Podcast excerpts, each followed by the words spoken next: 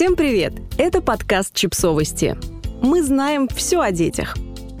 Рубрика «Личные истории». 10 нельзя, которые категорически нельзя применять к детям. Текст подготовлен изданием «Наши дети». Первое. Нельзя ребенку что-то запрещать окончательно и безоговорочно, без логического объяснения, почему этого делать нельзя. Особенно нельзя сопровождать запрет фразой «потому что я так сказала». Иначе в дальнейшем ребенок станет подчиняться старшей и грубой силе, только лишь потому, что у кого-то есть деньги или власть. Второе. Нельзя заставлять ребенка слушаться и вести себя прилично. Как правило, родительские идеи о приличиях объясняются страхом «а что скажут люди?». И в дальнейшем ребенок, прежде чем предпринять действие или решение, будет оглядываться на мнение других. Третье.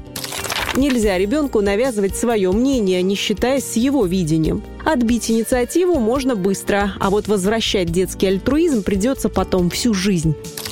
Четвертое. Нельзя, ругая ребенка, оскорблять его личность. Говорить, что ребенок плохой, глупый, неумелый. Иначе ребенку придется полжизни потратить не на созидание, а на доказывание другим, что с ним все в порядке. Можно указывать на поступки ребенка, мол, это не ты плохой, а совершенный поступок. Главное, не задевать детскую ранимую душу, ведь это единственное, что есть у детей своего. Пятое. Нельзя у ребенка что-то отбирать, не давая альтернативу взамен. В будущем привычка отдавать свое приведет к постоянному сливу денег и ресурсов. Шестое. Нельзя решать за ребенка вопросы, с которыми он вполне может разобраться сам. Как справится ребенок, так и будет. Не справится – попросит помощи. Родители всегда знают, как для ребенка лучше, но дети вырастают без собственной инициативы. Седьмое. Нельзя запрещать детям того, что родители сами себе позволяют. Нельзя курить, употреблять спиртное, плохо работать и жить в свинарнике, а после за это наказывать ребенка. Не возраст определяет, что можно, а что нельзя, а культура. Хотите, чтобы ваш ребенок вырос достойным, станьте для него примером.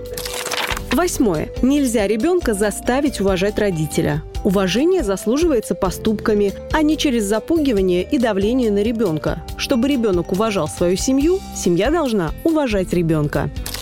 Девятое. Нельзя поощрять ребенка за бытовые заслуги. Если мы растим Золушку, то похвала за мытье посуды и уборку в комнате очень даже подходит для будущей домохозяйки. Если мы растим личность, то хвалим ребенка за его личные достижения. Десятое. Нельзя одновременно воспитывать и любить ребенка.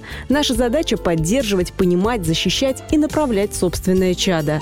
А обучение и воспитание желательно отдать на откуп учителям. Ребенок должен знать, что бы ни случилось, родитель – это тот человек, который всегда поймет, примет и поможет. Давайте будем любить и уважать своих детей, считаться с ними, и они обязательно ответят нам взаимностью. Главное – не унижать и не ранить тонкую детскую душу.